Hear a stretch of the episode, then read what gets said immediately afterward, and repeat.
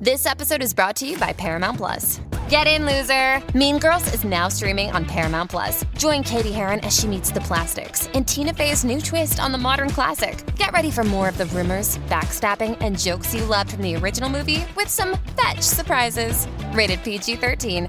Wear pink and head to ParamountPlus.com to try it free. TBS ポッドキャスト 時刻は午後1時。TBS ラジオからお送りしている生活は踊る。改めましてパーソナリティは私ジェーンスーと。はい。えっ、と、小倉弘子でございます。はい。この時間から長崎佐賀の NBC ラジオでも放送中ということで、長崎佐賀の皆さんそして1時から聞いてくださっている皆さんこんにちはこんにちは。改めましてよろしくお願いしますお願いします。えーそして番組ではメッセージも募集しております。水曜日のメッセージテーマはフリー。何でも結構です。はいメールの方は so.tbs.co.jp so.tbs.co.jp までメッセージをご紹介したすべての方に番組特製のステッカーをプレゼントしています。はいで、ここからは生活の知恵を授かるコーナー、スーさんこれいいよ。お話を伺うのは、この番組の月1レギュラーで1400種類以上の掃除用具を使った家事掃除アドバイザー藤原千秋さん、よろしくお願いします。よろしくお願いします。よろしくお願いします今年もよろしくお願いします明けまして半月経ってしまいました。はい今年もよろしくよろしくよろしくおございます願いいたします。お待ちしておりましたあの毎年いろいろとですね掃除について、はいやる時期って実はベストな時があるんだよなんてのを教えていただいてるんですけど、はい。今日はそのお掃除カレンダーの完全版、はい、あの一昨年の1月に、あの季節ごとに適した掃除箇所があるそうそう。よってことで、1月から12月までのその月ごとにやってほしいお掃除をご紹介したんですけど、覚えてらっしゃいますか？えっとね、大掃除っぽいことは夏やれっていうのだけは覚えてるそうなんだよねあ。と網戸は夏やれとかそういうのも覚えてるそういう感じ。でもざっくりしか覚えてないという方がほとんどだと思うので、改めてその時紹介させていただいたお掃除カレンダーしっかりとご紹介しましょう。まずはいします1月から2月、冬の期間。はい。1月、えー冷蔵庫、冷凍庫のお掃除。2月、冷蔵庫、野菜室のお掃除っていうことで、あの、ご紹介してあったんですけれども、はい冬はとにかく冷蔵庫の掃除に当てていただくのがおすすめなんですね。で、冷蔵庫って意外とね、あの食材がこぼれたとかね、あの汁がちょっと漏れちゃったっていうあの骨の他に、あの引き出しタイプのところなんかは髪の毛とかホコリとかがそうなんだよね落ちて、玉ねぎの皮とか。ギャーってなるよね結構汚れが溜まっている場所なんですよ。なので掃除をするときに食材を外に出しておいても傷みにくい気温、今日も今日も寒かったじゃないですか。寒い寒い。まあこういう気温が低い時期が適しているんですね。なるほど。なるほど、で具体的には1月が冷凍庫、で2月が野菜室、ん。であと12月ね、えっと、冬、えっと、食品庫を掃除してください。食品庫って何ですか？えっ、とあのなんて言うんでしょうね。缶詰とかの他にあーなるほどなるほど。袋に入るみたいな。あれうん。そうあそこ製図してないいや。何もやってないや。なんか皆さんね扉だったり引き出しだったり、うん。いろいろな形態だと思うんですけども、そういったところも冬掃除していただくのがよろしいです。はい。ねえ。さあ続いて3月から5月、春の期間。3月は年度末に大掃除、4月は玄関下駄箱の掃除、はい。5月はエアコン掃除と書類の処分っていうことで、はい。3月から5月の春うん。はちょっと気合を入れてここで大掃除をおすすめしております。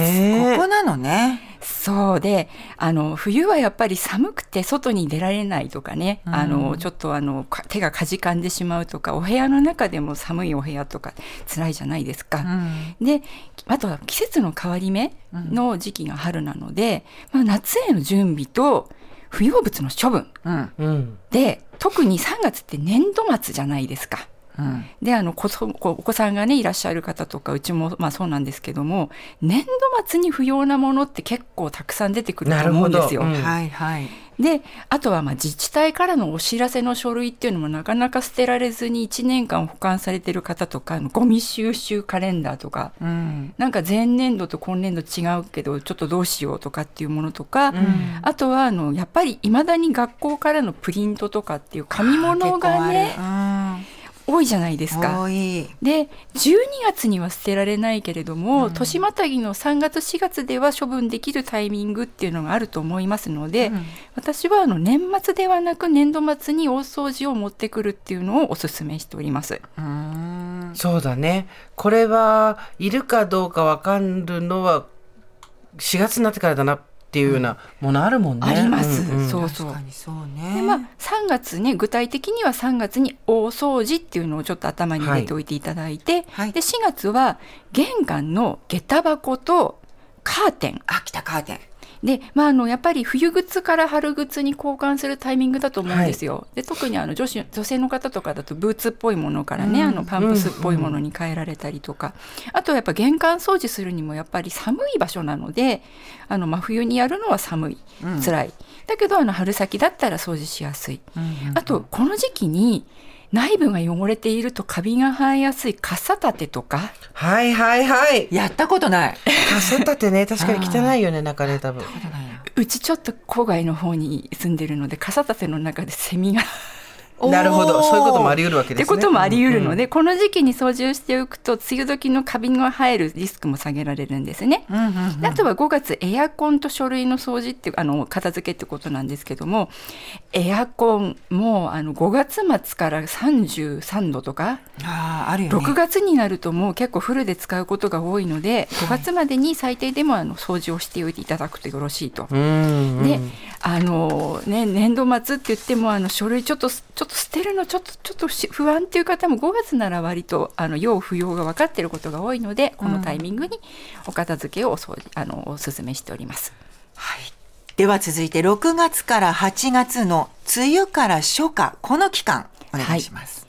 6月はカビ対策も含めた浴室掃除、7月は換気扇などキッチンの油汚れの掃除8月は布団ダウンジャケットなど冬物のあの寝具や衣類の洗濯ということで6月から8月の夏は水を大量に使う掃除を行いましょうなるほど。なんかすごい理屈にかなってる感じする。ね。そうであの水道から出てくる水が6月から8月は結構お湯っぽい。あったかい。うん、確かにね。であとは高い気温を活用した乾燥をしやすいっていう環境を使ったお掃除の時期っていうことで、まあ、具体的には6月はお風呂のあのお掃除、えー、とカビ対策ってことなんですけどもやっぱり気温がどんどん上がってきて湿気も高くなって細菌のヌメヌメとかカビの黒いのとかあとは腸バエっていう嫌な虫が発生するのもこの時期からなんですね。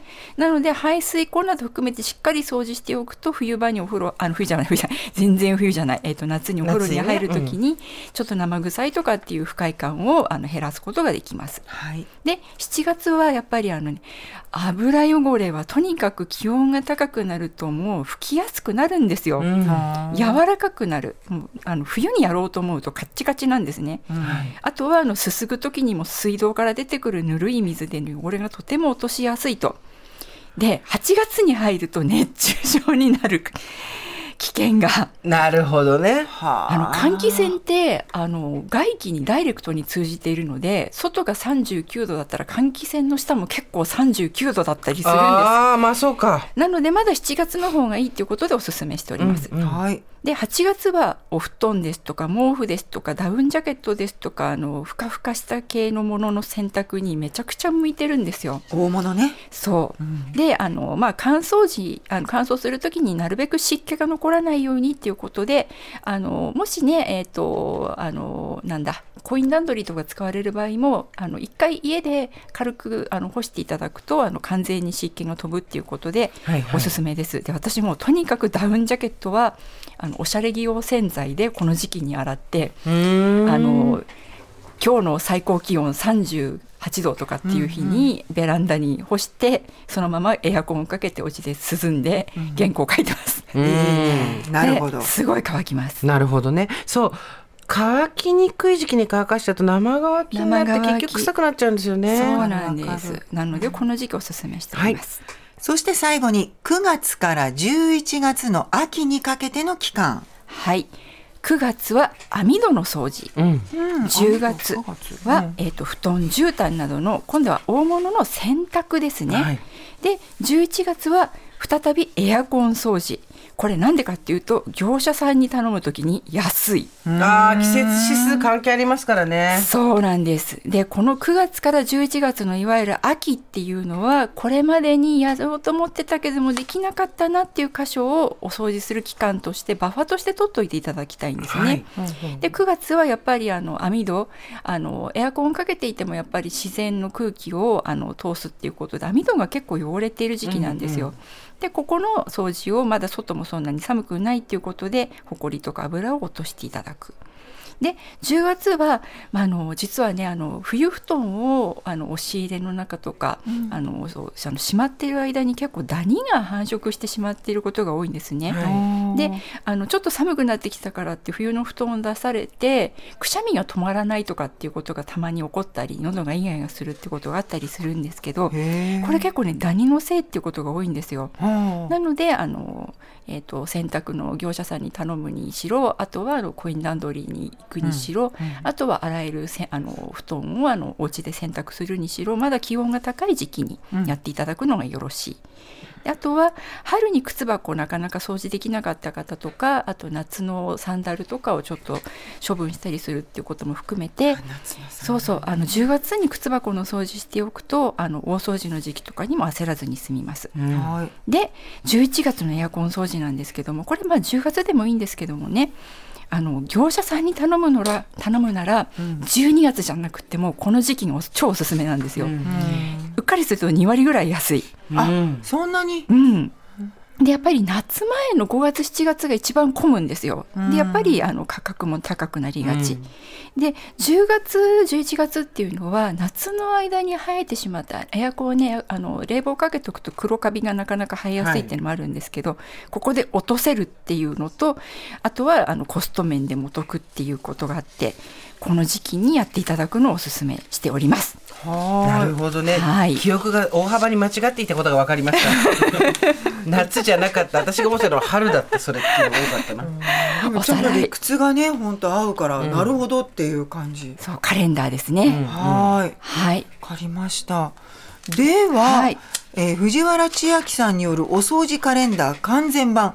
今月1月の冷蔵庫冷凍庫のお掃除にプラスアルファしていただきたいお掃除っていうのがあると。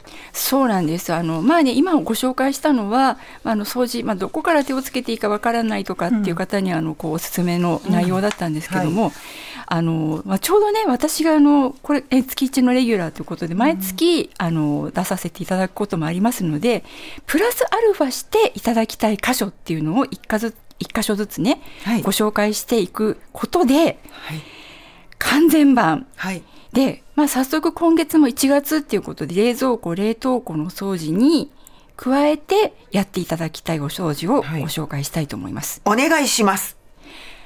1月はラグや畳を拭こう。心は？はい。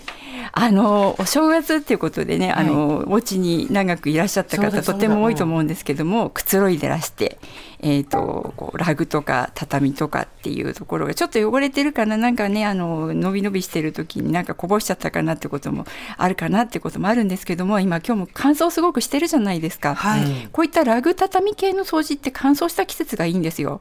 であのでもてあのすごくもう頑張ってやらなきゃっていうことじゃなくてもちょっとやりたいって方におすすめの道具はやっぱりあの粘着クリーナーですとか、あとはあのラグをこうあのこうほじくり出すブラシっていうのがあって、髪の毛とか毛くずとかペットの毛あっていうのね髪の毛ねそうそうあの比較的汚れ目立ちにくいところなんですけどもこのでっかいものがなくなるだけでもすごく綺麗な印象になるんですね。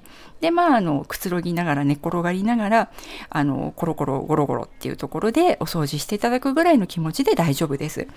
でもしっかりお掃除したい。なんか子供が何かこぼした、ちょっとちょっと黒ずんでる気がするって方におすすめなのがあのセスキ炭酸ソーダ。よくあのおすすめしている、えー、と100円ショップでも売っているアルカリ剤があるんですけど、あれを水に溶かしてそこに浸して絞ったタオルを電子レンジで23分チンしていただくと、はい。ほかほかになるので、それで拭き洗いっていう方法をしていただくんですね。あの毛をた逆立てながら拭いていただくと、あの茶色い謎の汚れがあ鼻水出ちゃった。あのついたりとかしてあのすごくすっきりします。で全部は無理っていう方の場合にはお部屋の出入り口ですとか、はい。よく座っている滞在するスペースっていうところを、あのまあ布ソファーみたいなものでもクッションでもいいんですけども、拭いていただくだけでもすっきりします。でちょっとあのねあのアルカリはらあの畳には使えないので畳の場合にはあの普通にあの濡らしてあの水で濡らしてチンしたタオル等だけでも大丈夫です。このセスキ炭酸ソーダを絞って拭いた場合は二度拭きはいらないんですか？大丈夫です。必要ないです。仕上げいらなくても大丈夫。はい。なので意外と手軽であの結果が 結果が私もこの間やってみたらうおーっていう汚れが。ついて気持ちよくなりますので、あの1月は床あのラグ畳を拭いてみようってことをぜひお勧めしてやってみていただきたいと思います。はい。はい。すーちゃんできそう？ちょっとうちのラグね見ないふりしてたんだ。でもやらなきゃなって今今日改めて思った。すーちゃん起きて。心が今寝てた。やんなきゃいけないと思ったらどんどんどんどんまあ遠くに行ってたから引き戻した。そっかやっぱりラグやんなきゃダメか。ってそうよ。気持ちになってた。冷蔵庫冷凍庫そしてラーグ、冷蔵庫冷凍庫はやれる。でもラグな。頑張ります。はい、であの今日から毎月、一昨年ご紹介したカレンダーに入りきらなかったものをお掃除カレンダー完全版としてご紹介していきますのでお楽しみに。はい、えーまたこのコーナーでは藤原千秋さんへのお掃除の疑問質問を募集していますこの汚れが落ちないとかあの場所はどうやって掃除したらいいの？などなどお待ちしておりますというわけで今日のゲストは家事掃除アドバイザーの藤原千秋さんでした。藤原さんありがとうございました。ありがとうございました。